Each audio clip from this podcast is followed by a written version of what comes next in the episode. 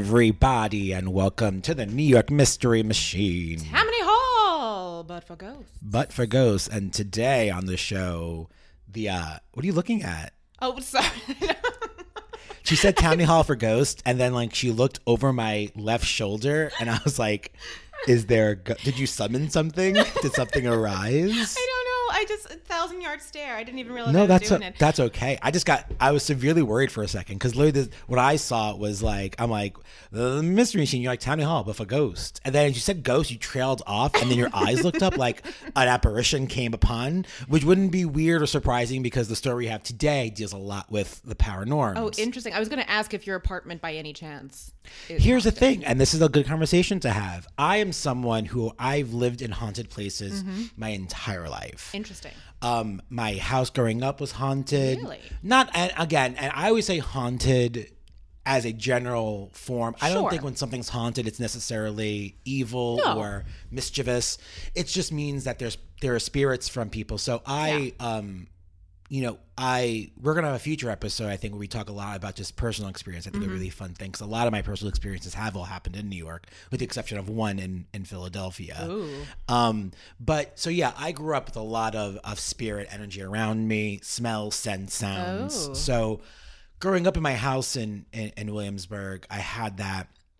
And then I worked out in Philadelphia for a year, and my apartment in Philadelphia was very haunted. And it wasn't, it was like a middle ground type of haunting where it's like it made itself known often and it was loud and obnoxious never did anything to like hurt me. I never felt, but literally was just kept me up sometimes where I had like shout at it. It was so ridiculous. Did it respond when you shouted at it? Like if you said "shut up," would It it, like be like, one- "Oh, yeah. fine"? There was one night where literally, I think I told the story to to our uh, our, our our podcasting friends, uh, Sean and Carrie from Ain't It Scary with Sean and Carrie, and I was like, there was this one time where it was just being loud. I I don't know what the sound was. It was just a loud sound, and I thought I was like, dude, I have to wake up early tomorrow. Please stop. And it just stopped, and I was like, "All right, well, that was that's it." It's interesting. It's like an annoying roommate that sometimes It was like an annoying roommate. But anyway, so then I moved into into my new place in Williamsburg, and um, I slept soundly. My, I didn't sleep soundly my first night because there was no sound. Oh. It was so quiet, and I was like, "Huh." And yeah, and I, I've been at that place in you know for for almost five years now, and nothing. Yeah, nothing. oh, nothing. haunted here. nothing Well, comes. that's, that's Which is, you know, it's great. It's an interesting feeling to not feel like Yeah. you're. It's to feel like you're truly alone in your living place. It's really interesting. I- I And it's an old building. I don't. I don't think I've ever lived in a haunted place. So Oh, by so by it's the, the inverse. I would feel deeply uncomfortable if I felt I wasn't alone. Well, I'm glad we're talking about living in haunted places because Mm-hmm. today we're, we're, we're talking about some haunted. We've taken a couple weeks off Mm-hmm. from talking about the the creepies and the and the, and the things that come at night. Um, but we're oh yeah, Popper was our last one. But today we're back, and today we're chatting about the House of Death. Oh God! I know, I know you. Is, is that a reference to the D and D House of Death in Strahd? The, you know, the very first. I literally have no idea what you're saying. It's fine. You're speaking like a different language to me. Every now and then, Christina says something I'm like, I don't know what you're talking about. We have different levels of geekdom, and like, Mine is real deep. you're we, we both have no. They're both deep, but some but sometimes they just diverge in two different directions. we'll all start talking about professional wrestling, and you're like, I don't know what that means, and you're like talking about D and D. I'm like, I have no idea what that means. And we have common ground on some stuff, some stuff, a lot of stuff. I guess I wouldn't have considered professional. I- It's niche, but I wouldn't have thought of it as like a geekdom. Class. I mean, it's not a geekdom thing, but it lives in the same. I mean, comic book nerds are, are wrestling. That's true. That's fair. We, we, we share the same Overlap. We all go. We, I with mean, the same people. Yeah. I mean, my partner Sam and I, we we went to Comic Con dressed as wrestlers Right. two years in a row. So All right. Nope. I see the overlap. this is a long intro. I'm to sorry, the House guys. of Death. It's okay. Um, but anyway, the House of Death. This is a story that um, it really takes place in like a few chapters. Okay. I had originally said to myself, this is about three chapters, but you know, it's definitely two, maybe three. I don't know if I'll ever like say this is chapter three of it. We'll see. um, but it, it, it happens in in in waves. Um, so this piece of property has seen its fair share of horror and notoriety, and allegedly 22 deaths Oh my god. since its erection in 1856. Now, granted, 22 deaths That's a since decent eight- chunk of time. that's not a lot of deaths. Um, people die in buildings. The tricky trick trickety of it all is that for so long the building was a you know was a dwelling for one human's family. Now it's apartments. So later it went to apartments. So that was also has affected the number. Sure. But um, let's get ourselves situated. Please. As I oft love doing. The building sits at 14 West 10th Street, right in the heart of the West Village, just a few blocks from Washington Square Park. Oh, okay. Yeah, I mean, you've I've definitely passed by it many a times before realizing what it was. Like when I when I when I saw it, um, and I Google image mapped and all the things like, oh, I've passed this by. I've walked down this block before. I like doing the thing on Google where you you drop the little What I'm doing right now? but also like when you get to do on the um on the on the desktop version, Yes. we drop the little pin human and you can like kind of tour the block. Yes. I like doing that. I was like, oh, Oh, I I've walked here that. many times. That's actually what I'm trying to do, but my phone won't do it now. That's okay. This is a podcast. No one can see you doing it, as, as you often recall. The building itself is revivalist Greek brownstone. Um, so long before being known as the House of Death, it at one time or another housed many of the city's bright and beautiful. Some residents included the wife of the founder of the Metropolitan Underground Railroad and the Broadway Underground Railroad, Mr. James Boorman Johnson. The Metropolitan Underground Railroad was the first uh, underground pneumatic railway in London, and the Broadway one was the New York version of it. Cool. So long, but and this is in the 1800s. This is long before the MTA. This is long before what we have now. This is the first version of what would be our new, like our sophisticated subway system as Right. as it stands. Um, Johnson was responsible for founding um, reading rooms, a library, and the famed 10th Street Studio, which is a collective of studios, galleries, and annual funding for resident artists, which was very unique for New York City at the time. In the 1800s, we didn't have any of these things, but uh, at that time, people uh, of wealth um, his circle all believed that um, giving to the arts would be a very noble thing and creating places for people to have arts. It's so weird that rich people did this in the 1800s and now like arts funding is like the worst. And when like there's so much art and they're like, no, you can't fund that. It's fine. or when they do, it's because they really want to make themselves look better. Yeah, they want to wing it in like one of the fancy museums. Yeah. After he died, his wealthy widow, because she inherited everything, um, moved her and their daughters into the house, uh, which was in the 1880s. Now, in researching, we really come to find out that the house really didn't see that many tragedies uh, in the time that Boorman and her children lived there. The house seemed to have started earning its reputation gradually as the Boorman family stopped living there. Okay. Um, both them and any any extension of their family. The first recorded incident of, of quote unquote bad luck happened in 1897. Uh, cycling celebrity Fred H. Andrew Didn't know they had cycling celebrities back me then. neither. I was like, "Ooh, a cycling celebrity back in the 1800s. What a what a fair sport. What a noble sport it was." Um, uh, he had purchased a residency and um, had what the New York Times called in their August 9th, 1897 edition, a moment of reckless bicycle riding. Oh. Um, he accidentally hit a boy who Oh. was around eight years old. The boy suffered a broken leg, and Andrew was subsequently arrested. Oh. uh, but pretty minor stuff. Obviously, the charge and the boy was fine. The charge didn't last. No deaths. Um, but Andrew, this famous cyclist who I did not know, so how famous can you be? Um, would not be the most famous tenant of the house.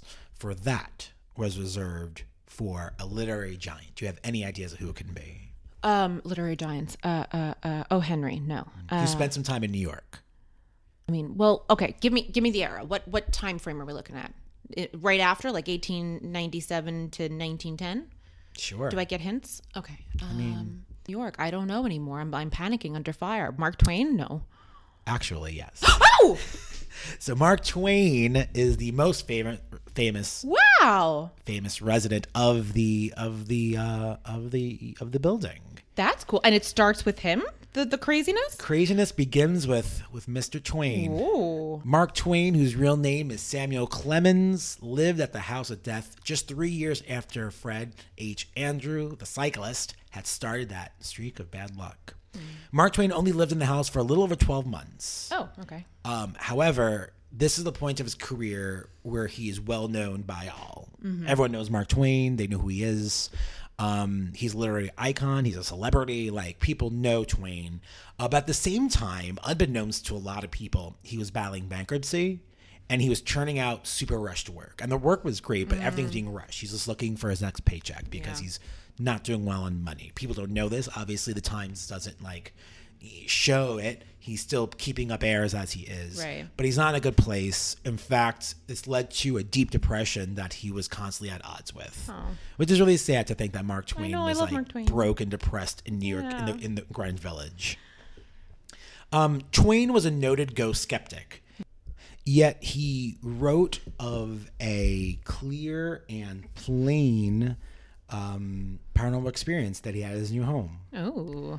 So one evening, he's at home and he witnesses a piece of wood move in the air by itself. By itself. Ooh. Um. Now, he he thinks to himself because again he does not believe in the paranormal. So Twain thinks to himself, "Well, clearly this must be moved by a rat." In the air? Well, you know those rats, right? That like straight up fucking move furniture pieces Yes. in the air, I like those rats that do th- that. those rats that do that. Yeah. Yeah, sure. Yeah, those rats. Yeah. So he he um so then he he does what anyone would do in the situation. Sure. If you see a moving piece of wood flying in the air, Mm-hmm. assume assuming that's been moved by rats, he takes his gun and he and he takes a shot at the wood. Also what you do when you think that a think it rat's moving your furniture in the air. The wood he says the wood suddenly fell to the ground surrounded by a few drops of blood. Because he hit the rat. Now, at this time, and maybe even still, rats did outnumber people in New York. They definitely outnumber people in New York. But the house was not um, known for infestations of any kind. Um, but in any case, Twain maintains that the blood was that of a rodent and not of a ghost, which is it, it's all weird, right? Because like a ghost doesn't bleed, and uh, but also how is it a rat? So the whole say that's a is, pretty invisible. That's some paranormal shit in and of itself. whole- An invisible rat the, the size of a cat. The whole thing is so weird. The whole thing is so bizarre. Um, but that's that's what we get out of Mr. Twain. So Hmm. although Twain did not have many pleasant memories at the house, and he died in Connecticut, Hmm. there have been reports over the years of him returning to the home and roaming the stairwell. Subsequent occupants have seen him walking up and down the stairs, which are commonly considered the most haunted section of the Oh. home. He also is said to be responsible for disembodied marching sounds that have been heard everywhere in the vacated parts of the house. Does he have his gun with him as he's searching for the rat? Oh, maybe he's looking for that white whale. he's looking for that rat. Like, where's that rat at? I got you. I made you bleed. Where are Did you bleed your own blood? Um, one notable Twain encounter was reported in the late 1930s. By 1937, the house on West 10th Street had been converted into a co op building made up of 10 spacious condo apartments.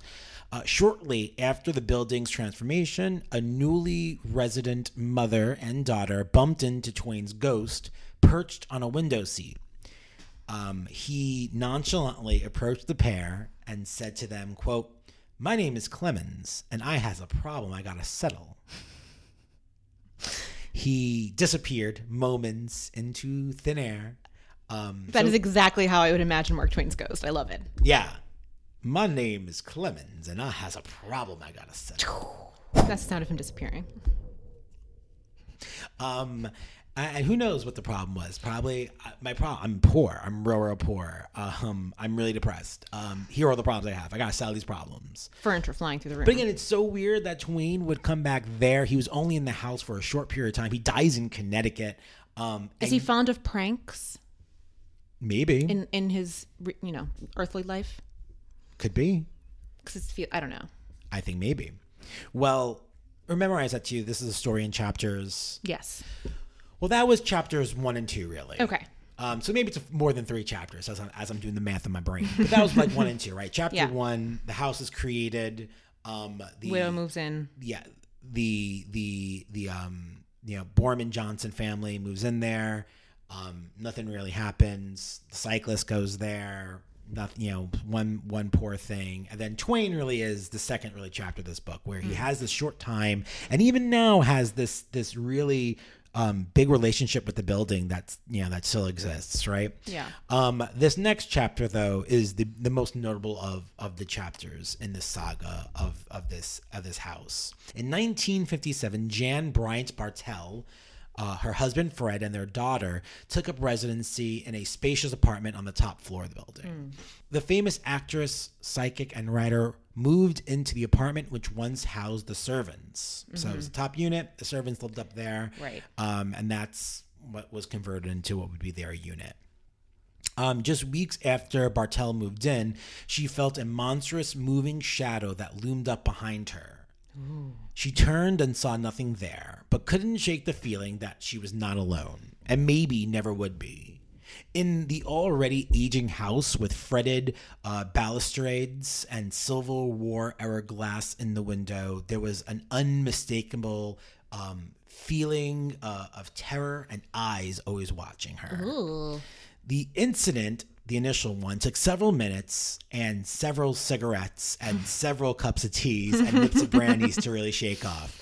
Um, you know, anytime something that startling, that that that the fear of something just being so big and and dark around you is such a In your home. in your home, right? That's where you live. That's the safe place. That's your safe place. Um, but it wouldn't be the last in the seven year stretch of psychological and sometimes physical torment that Bartell suffered um, for what she claimed were the icy hands of the house's former inhabitants reaching out from the afterlife to grab her. Bartell would provide details on the accounts of the paranormal in her memoir, Spindrift Spray from a Psychic Sea, written in 1974, just before she died. From the first day Bartell moved in, she felt the strange chill of the house closing in around her, she says. But due to a housing shortage at the time, she had little choice and had to stick it out. Um, again, as you always have to recall and remember, look at the times that we're in.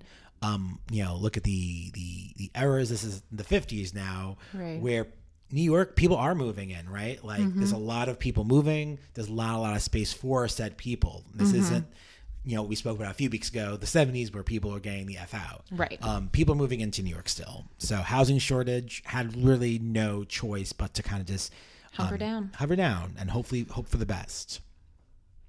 The strange occurrences started out small, a sound of a footstep following her up the stairs, uh, a brush against the back of her neck, even when her hair was tied up, uh, a strange rotting smell that would seemingly come and go like wispy smoke. The rotting smell happened so much. Um, as, as I was reading her memoir, so often like that scent just followed them around. Um, Oh, it was pretty that. rough. Uh, I'm going to take a take a second to read the author's note of the book. Please. Um, this is the first piece that she writes in Spindrift, um, and it kind of summarizes a lot of of what she, um, you know, goes through in all this. All right, so this is uh, a piece of the author's note. What is detailed herein is presented as it was lived through. There are no false effects, no contrived shocks, and most of all, no manipulated and meaningless uh, and to titillate the thrill seeker. This book is an honest endeavor to awaken in the reader, as the experience did in the author and in the principles involved, an awareness of the unseen but very palpable world around us, in which, quote, there is more in heaven and earth, Horatio, than is dreamt in your philosophy. And so that begins the the book. Um, so things get darker. Shadows that no light would touch, she describes. A mysterious chair their dog would snarl and growl at, as if it contained some invisible enemy. Then a phantom shriveled grape that appeared in the dead center of a clean dinner plate, even though the couple hadn't bought grapes in months. Weird. And that's so So the ghost likes raisins It's like a shriveled grape just sitting in the middle of their dinner plate. It just appears there. It's a- like they're eating. They're eating and they're like, "Mm, "Oh, this is a dinner. great This dinner." great It's like, what? That's weird. What a weird choice. What a weird choice What that a goes weird to me. choice goes. Everything else was pretty conventional up to now, and now we're like, mm. She found furniture inexplicably moved from its usual place. you know, normal ghost stuff. The sound of crashing glass chased her around the building. Most unsettling was the odors that appeared out of nowhere. One fragrant, like agent perfume, uh-huh. and the other, again, a rotting miasma that was offensive. That I that I hate. That I hate in a big way. You hate the The rotting in particular. the rotting. Well, here's another account from the book. From behind me came a low whine I knew only too well. The windows were tightly shut. Penny, their dog, was crouched a few feet away, ears flattened, panting in terror. Out of the remotest corner of my eye, I saw a flicker of white, like the smoke curl of a cigarette. I spun around, nebulous, a mere trailing wisp. It drifted through the doorway and into the little corridor that lay off the long hall, shrilling, Wait! Please, please, wait! I stumbled after it.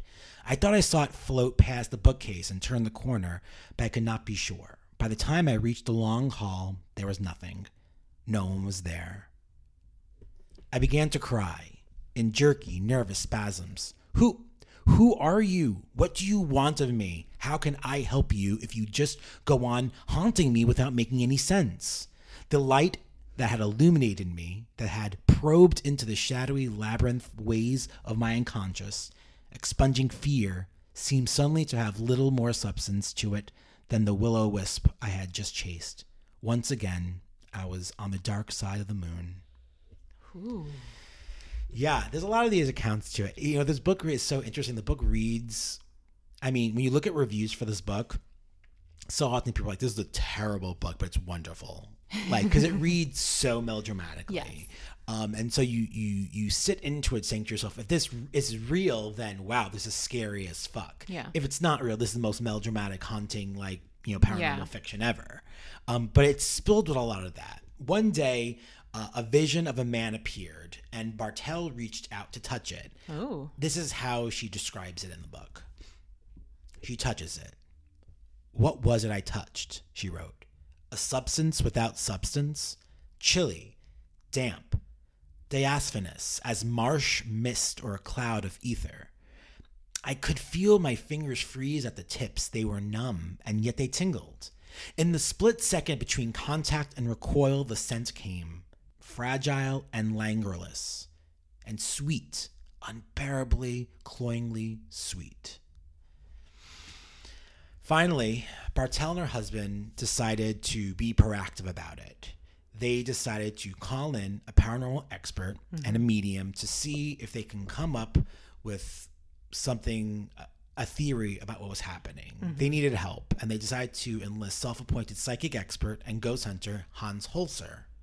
The goal was to find some sort of peace or resolution. Now, if Holzer's name rings a bell, it Yeah. absolutely should. Holzer investigated the Amityville Horror House Oh. with Ethel oh. Johnson Meyers in 77. He's also written over 140 books on the paranormal and the unexplained.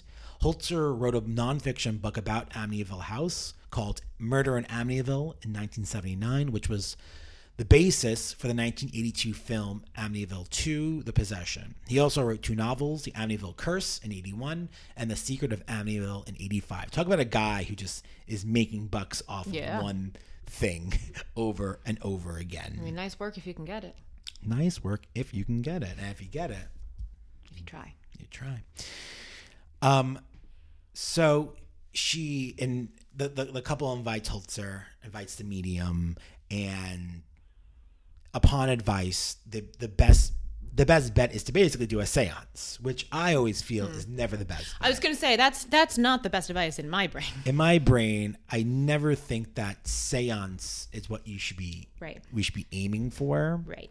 Right. Let's let's open up more portals to more things. Yeah, because here's the thing with the the idea of the séance, um, for for believers and non-believers, the idea of a séance is that there is a medium, and the medium has some sort of both psychic and emotional connection to the afterlife or to uh, other dimensions. There's different studies on it of what mediums do tap into when they tap into things, um, and so often um, the goal of it is to the medium becomes an anchor for the paranormal. Um, And that either takes the form of um, temporary possession, where the medium will speak um, for the the spirits or whatever's haunting, or just someone who can directly communicate, who has the ability to to have conversation. Um, either way, they decided to to to bring this medium in into this very old, very haunted house. Feels like a bad idea. You know, they always are. We're gonna get into the accounts of that uh, séance right after the break. Stay tuned. Be right back.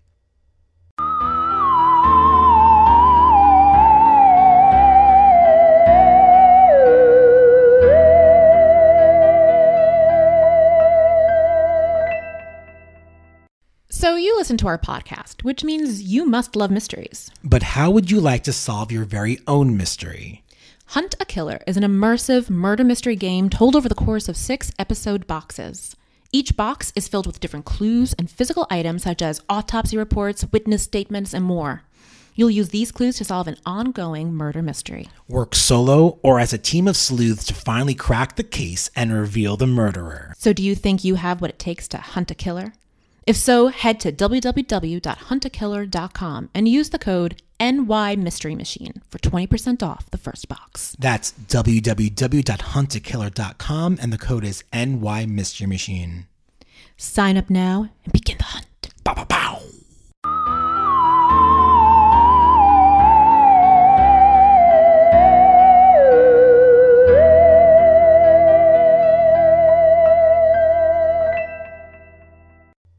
All right. So last bespoke, um, they, you know, Bartell and her husband had had enough. Right. They're like, let's bring in some help. And the help was a seance. Yeah, so bringing in um, bringing in the legendary ghost hunter Hans Holzer, Hans Holzer. of Amityville fame, um, and a medium. Uh, the medium began began the ritual and tried to connect with the spirits in the room when all of a sudden snapped into a trance and was possessed with the spirit of Renee Mallison, a 19 year old who was said to be born in 1848. She blamed President Lincoln for killing her husband, Henry McDermott, uh, by making him fight in the Civil War. She also wailed over her aborted baby. Now I know what you're saying. That sounds great, but is there a way that we can just hear her account of it? Absolutely, of course. I'm here to provide. So this is directly from the book, um, and this is the account. The medium began to cough. There appeared to be something lodged in her throat. Mr. Holzer explained, Do not be alarmed. It is her control taking over. Before our eyes, the woman seemed to lose the softness of her gender, her jaw going forward in a hard thrust, spider fine age lines deepening into the furrows more commonly seen in the coarser physiognomy of a man. It was as though an artist had skillfully altered her countenance, and yet, by some trick of the brush, left the original lineaments clearly recognizable beneath. Her breathing became strenuous, almost the snore of deep slumber. The harsh sound it filled the room, seeming to my overstrung nerves as ominous as a death rattle. At the instant, the medium's head fell backwards in a trance. A voice burst out of her, a male's voice, basso, gruff. I will guide you over, it said, and at my signal you will return as you were. Thus began the strangest performance we had ever witnessed. An unidentified entity came through to declare, There is an animal here, a small animal. It is a cat, a small gray cat. You, you has a cat, a gray cat. The medium was undergoing another change. Her lips drawing together and puckering archly, with a toss of her head, she held out a hand, one finger extended in a gesture extravagantly coy. Ring, she simpered like a young and frivolous girl. I've got a ring. Mr. Holzer soothingly says, It is very pretty. Who are you? Reenie. Reenie who? Reenie Mallison, proudly Mrs. John J. Mallison. Ring. He put it on my finger. Where's my husband? What is your husband's name? Mr. Holzer says. I held pencil and paper and was jotting down in fractured shorthand as many notes as I could. The last question jarred me. The entity calling herself Reenie had just announced her wedded identity as Mrs. John J. Mallison. Hadn't Mr. Holzer heard her? Confused, I heard the medium reply, Henry McDermott. Apparently, Rocky caught it too. He shrugged. How old are you, Renee? 29. Born March 6th, 1848. Born here. If by born here Renee meant the townhouse, this was an other fluff. I strongly doubted the house predated the Civil War by more than a few years. The March date had put me on the edge of my chair, my father's birthday, and the day which Penny had been quote unquote released. What would that invoke from them either? Can you answer me the name of the President of the United States? Promptly. They killed him. Killed who? Abraham. The medium's mouth dropped into a pout. John is gone. Abraham took him, killed him. Valley Forge. A whine of anguish. The window. I see John at the window, blood, covered with blood. He's looking at it, covered with blood. The medium appeared muddled. Mr. Holzer hitched forward, his voice soft and cajoling. What about the baby, Renee? No, not the baby. There was a baby. Now try to remember the baby. Wild weeping, the heartbreak of a young girl from the transfrozen lips of a woman beyond the tragedy of youth, but not the tragedy of life. Lied. I lied. Not 29, 19. Married with a ring. Papa did not believe me. Baby died. Gone, died. The weeping rose to a keen. John, where is John? He is dead, Mr. Holzer said flatly. And you are dead. You must go from here and join your husband and join your baby. They are waiting for you on the other side. Go and leave these people in peace. Never. The retort was like an explosion. I will never leave here. They will have to go. This is my home. I will never leave it. Never. The medium's head rolled sideways. Now it was the other entity, her control, who spoke brusquely. The instrument is tired. She must be released. What about the names? Mr. Holzer urged. Are they correct? The girl's name is Irene. Last name, Mallison, is correct, but not McDermott. Father opposed match, but she and John were married. There was a miscarriage prior to the union. The seance was over. We were left with a ghost who refused to vacate the premise and with large credibility gaps. Ooh. Yeah. Do we? Uh, so, in her own words, she's she's saying that she doubts that the house was built much, you know, earlier than the Civil War. So, this idea that she was that this Renee Irene was uh, born here is ridiculous to her. Yeah. Do we know what stood on the site prior to that? Do we do we know anything else about Irene Mallison? We don't really. That's kind of the the extent of it. Um, There's a lot of gaps as she describes, um, and it's really hard to to get a sense of what was accurate or not. As you can tell, what's interesting about the seance itself was the the idea of the control that that Yeah, what's that about? apparently it's a a paranormal presence that's able to be the mid the middleman so to speak uh, speaking for the person you're trying to communicate with i've never heard of this before Yeah. until reading this book and even then i still have a little bit questions about it but basically Yeah. from what i gather is that you're summoning a spiritual um, guide Mm-hmm. that has the access to the other side that guide fills the medium Mm-hmm. and then with the guide's power is able to pull the other spirit in as well got a lot of feelings and questions and feelings and questions. ask the questions ask the I, the I just don't under, uh, the, the the I just don't understand. Okay, so what is this? Is this another ghost? Is this another kind of being entirely? Is this, you know, do we? Why do we trust the the what was it called? The control There's over uncertainty. like Well, the that's the thing. control We- was like correcting Yeah, the ghost. Like why do we control the? Why why do we trust the control? we don't know I very bizarre. yeah i mean that's a that's a fair um a fair assessment of it all It's very bizarre. so as you heard the paranormal expert had enough Mm-hmm.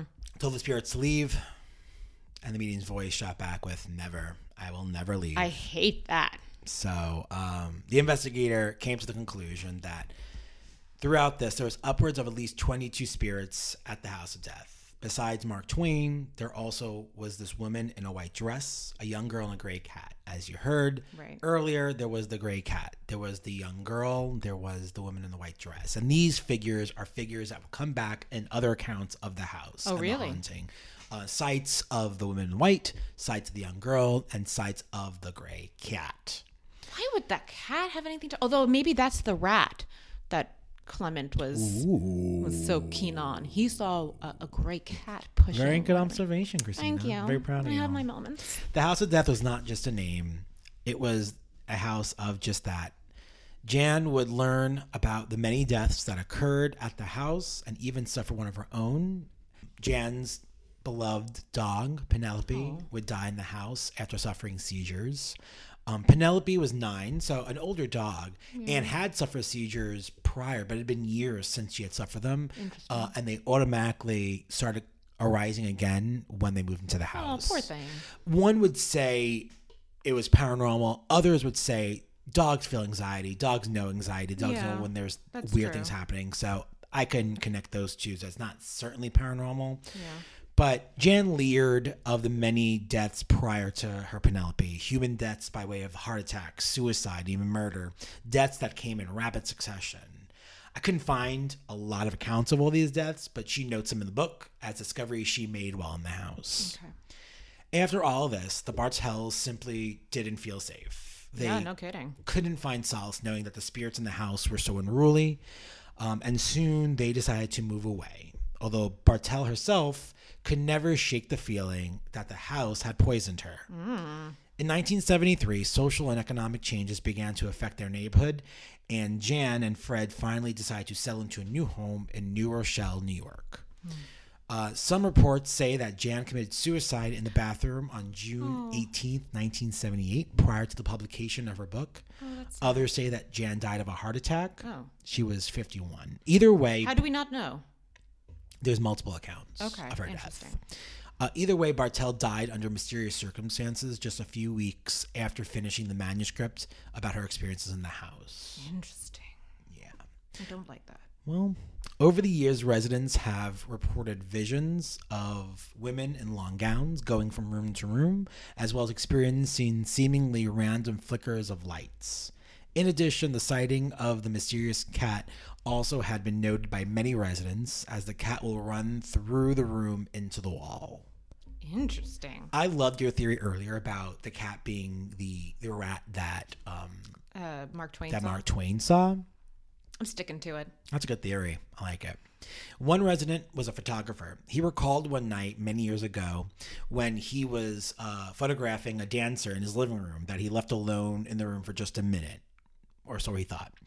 His guest was startled to see a lady in a long flowing gown, followed by a cat, walking into the room. The dancer picked up her stuff and ran the fuck out. Smart girl. Good on her. Good on her.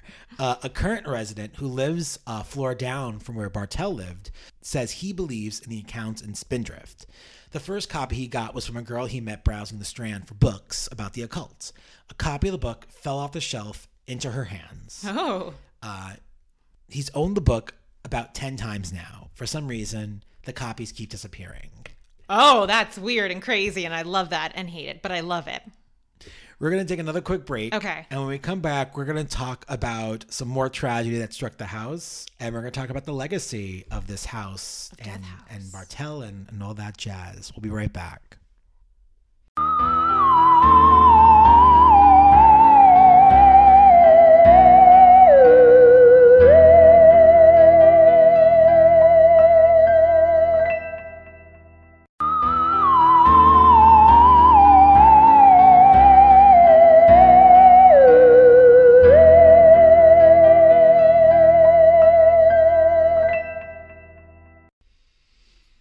All right, we're back.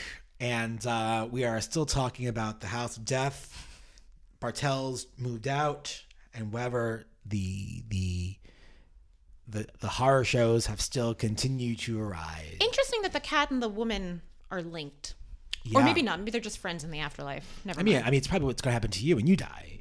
It's being your cats. That's that's fair. That's fair. That's fair. My cats would be my avatar. Yeah.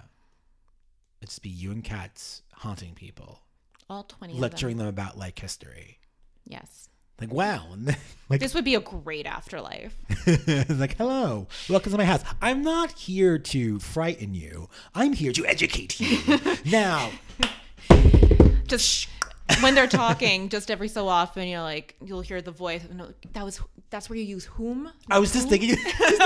It's, it's like they're sitting on the couch, and it's like, well, just just just right. Well, well, who who it concerns? Actually, it's to whom. To whom it concerns. You see, because it's the object of a preposition. Shut up, ghost! so some say that the curse of this house touches people who live there. Most notoriously, 14 West 10th was the site of a grisly murder on November 2nd, 1987. Oh. If you think we spoke about some dark shit today, Oh God. that was nothing compared to this. This being the murder of Lisa Nussbaum.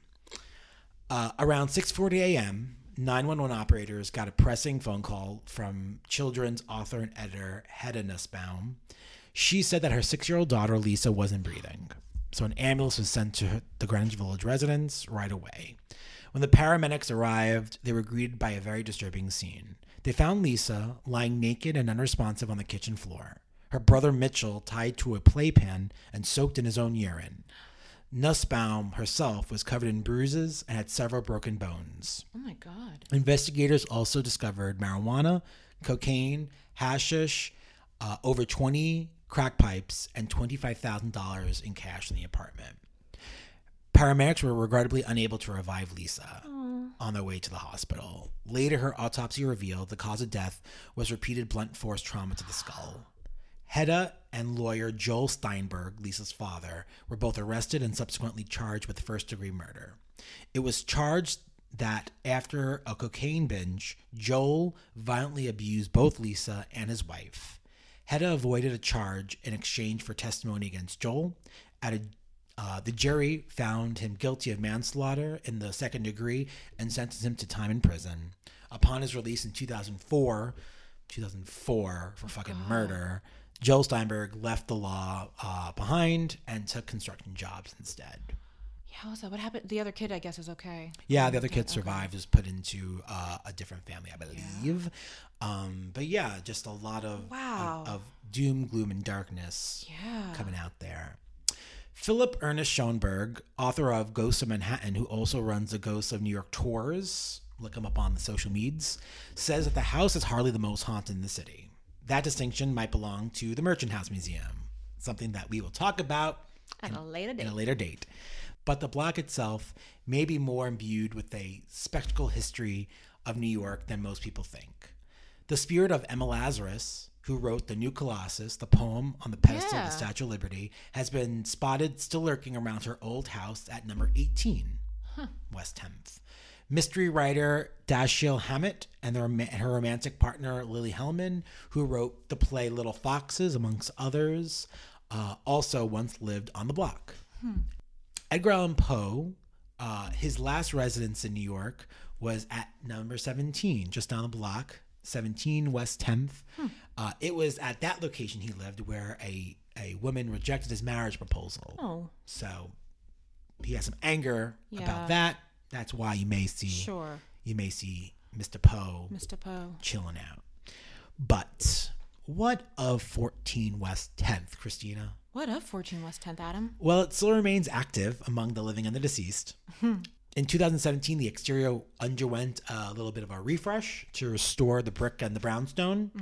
Um, there is what's up? That's that's when the stuff kicks up. You don't you don't renovate a place like that. That's when everything starts coming. Well, all the apartments are are are very modern apartments now as well. Why So it's never stopped. over the years, it has been you know tampered with, if you will. Um, there is a big metal marker in front of the building denoting the one-time residence of Mark Twain that if you pass by you can see.